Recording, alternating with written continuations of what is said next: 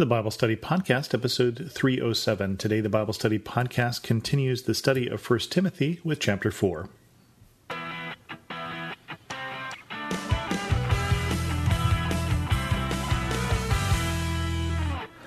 Welcome to the Bible Study Podcast. I'm your host, Chris Christensen.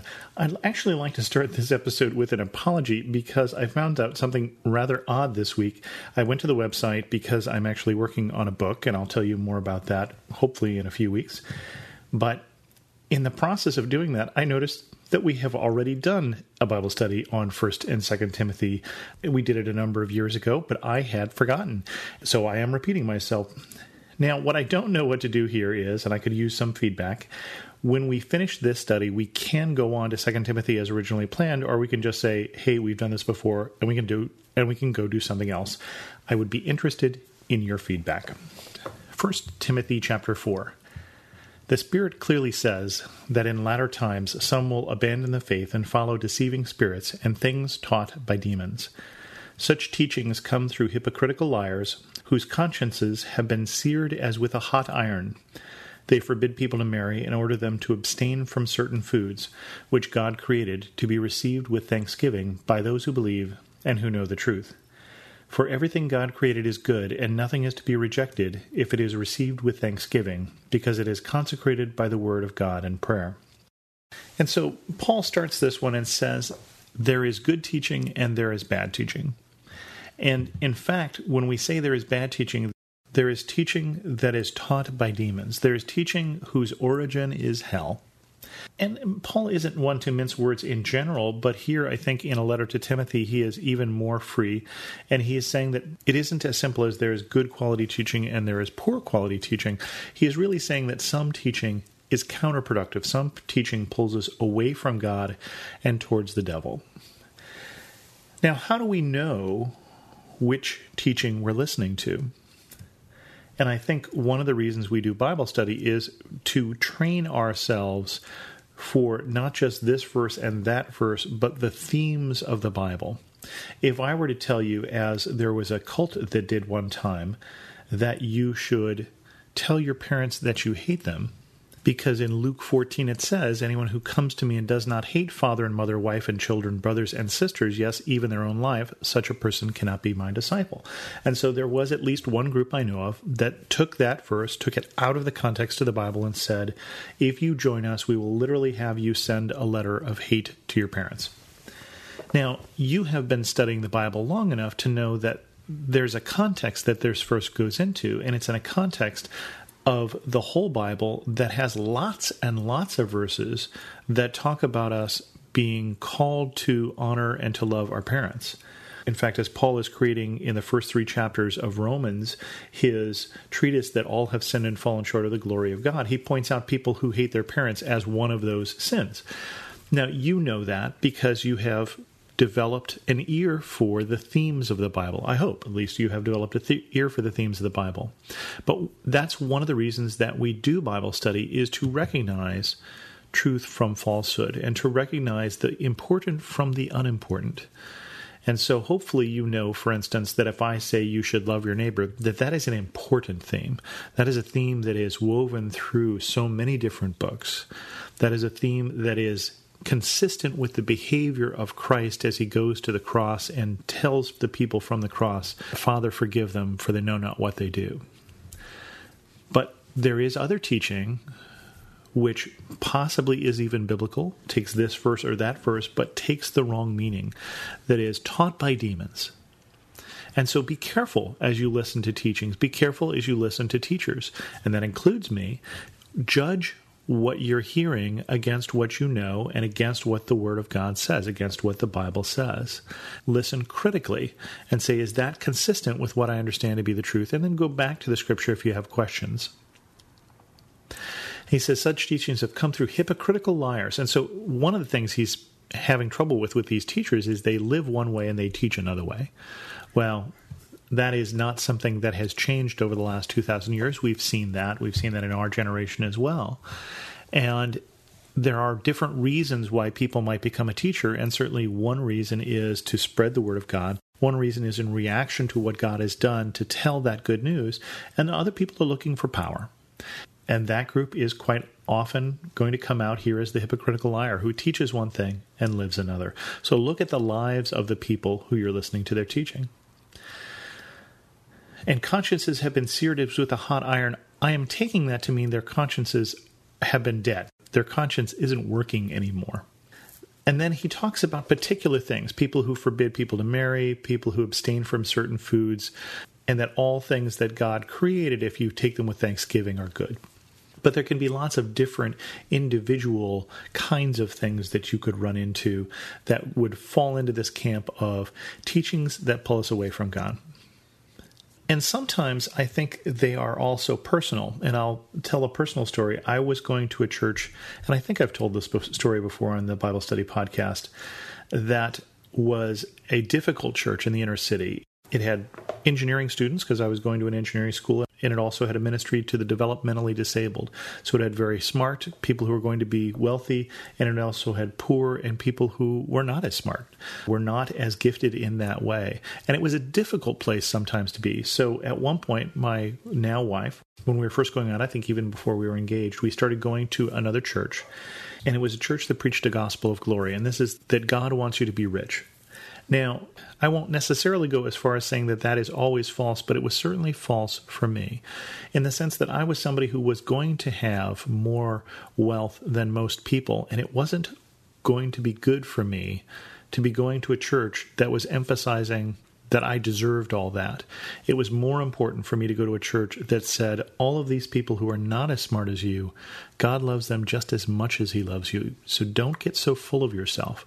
And so I think there can be sometimes teaching that is bad also for us in where we are. And we need to weigh that as well.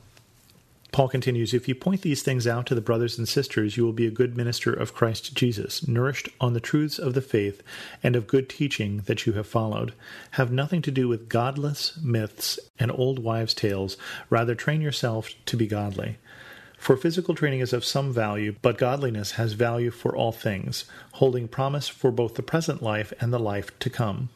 This is a trustworthy saying that deserves full acceptance. That is why we labor and strive, because we have put our hope in the living God, who is the Savior of all people, and especially of those who believe. And so he says, You, Timothy, are called to be a teacher. You're called to point these things out. You've been nourished on the truth, and you are now called to spread that out. And I love the phrase, nourished on the truths of the faith that the things that are true literally bring wellness and health and nourishment to us. And then by converse, the things that are false take those things from us. And he says, don't have anything to do with, and the two things to names are godless myths and old wives' tales, which is interesting that that phrase is that old, or at least an equivalent phrase was in Greek that they translated from. And what does he mean by that? He's saying, you know those things that we have told you, and you know those things are in the Old Testament. They wouldn't have the New Testament at the time, but you do. But he says there are also other things that people say. And certainly you say, Chris, we never run into those sort of things. Well, have you ever knocked on wood? Because you wanted to bring luck. That's an old wives' tale. That's a godless myth. That's a pagan ritual. And it's funny how easy it is for some of those things to creep in, even though our faith and confidence is in God. And so he's saying, be careful. The truth is in God and in the Word of God. And then there's a lot of other things that people say and don't have anything to do with those. And he talks about physical training has some value. What he's saying is that as we train for godliness, it is like preparing for an athletic competition. And if you think about that, if you were training as an athlete, what would you do? Well, one thing is you do it regularly. You're not going to train for a marathon and just run every other month you would never be successful doing that. You wouldn't train as an athlete and run once a week. And yet, so many people try and be a Christian on Sunday morning and use that and that alone as the way to grow their faith. Well, you wouldn't train that way. And he's saying, think about the value you put on physical training. Godliness has even more value value for this life as well as the life to come.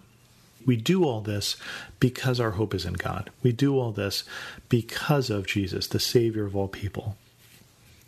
Command and teach these things. Don't let anyone look down on you because you are young, but set an example for the believers in speech, in conduct, in love, in faith, and in purity. Until I come, devote yourself to the public reading of Scripture, to preaching, and to teaching. Do not neglect your gift which was given you through prophecy when the body of elders laid hands on you. Be diligent in these matters, give yourself wholly to them, so that everyone may see your progress. Watch your life and doctrine closely. Persevere in them, because if you do, you will save both yourself and your hearers. And that's a powerful statement, especially that last one for any of us who are called to teach, is that there is an extra measure of responsibility in what we say, both for our faith as well as the faith of anyone who's listening. But he says to Timothy, You're young, but that's okay. We shouldn't judge you based on the number of years you have, and don't let anyone do that. But instead, he says, be an example. Live the faith that you talk about. Don't be one of those hypocritical liars. So think about your speech, your conduct, your love, your faith, and your purity. And that's a great list there for us to look at. How are we doing with those five things? What comes out of your mouth? Is it things that are beneficial? Is it things that are edifying, that build up other people? Is it things that pull other people down? Is it gossip? Is it lies? What about in love? What are you doing that is affecting the lives of others for the better? What are you doing even though it may involve some sacrifice for you because it will be better for someone else? In conduct, how do you behave? Do people see you and think throughout the week, there's a person who's a Christian seven days a week? There's a person who believes what they say they believe, and I see it in these ways. I heard a speaker once say that people should be able to tell that you're a Christian by the way you spread peanut butter. Well, I'm, that might be an exaggeration, but they certainly should be able to tell by the way that you behave with others. Are you someone who brings peace into situation? Are you someone who brings joy into situations? Are you someone who brings healing into situations? In faith, how does your faith uphold your life, especially when times get tough? And then he looks at Timothy and says, In your purity. Timothy, what are you doing with your eyes? Timothy, what are you doing when you think people aren't watching? You're a young man with young man's desires. But, he says, we're still going to hold you to a higher standard than the world would hold you to, even in the society where you live, which doesn't hold any standard at all about that kind of behavior. You answer to a higher calling. And he says, Timothy, you were gifted. Timothy, God gave you a gift when the elders laid hands on you. Don't neglect the gifts that God has given you. And that's true for all of us, that God enables us and equips us in different ways for different things and at different times. And don't neglect the gift that you have. If you're not sure what your gifts are, talk to people who know and care about you and see what they can tell you. See what good they see in you that you can use to help others. And that's your gift. Give yourself wholly so that others can see your progress. We are on a progression. We are growing. We are being sanctified. We are being made holy by the Holy Spirit day after day after day, week after week after week, month after month after month. Where is our progress? What are the areas we need to grow, that we need to give over to Christ? And what are the areas where we've claimed, at least for now, a victory? And then let's move on. Persevere in them, Paul says, as he says to Timothy. With that, we're going to end this episode of the Bible Study Podcast. We'll wrap up First Timothy next week, and please let me know should we go on to Second Timothy or should we do something else? You can leave a comment on this episode at thebiblestudypodcast.com or send me an email to host at thebiblestudypodcast.com. You can also follow me on Twitter at Chris2X. And as always, thanks so much for listening.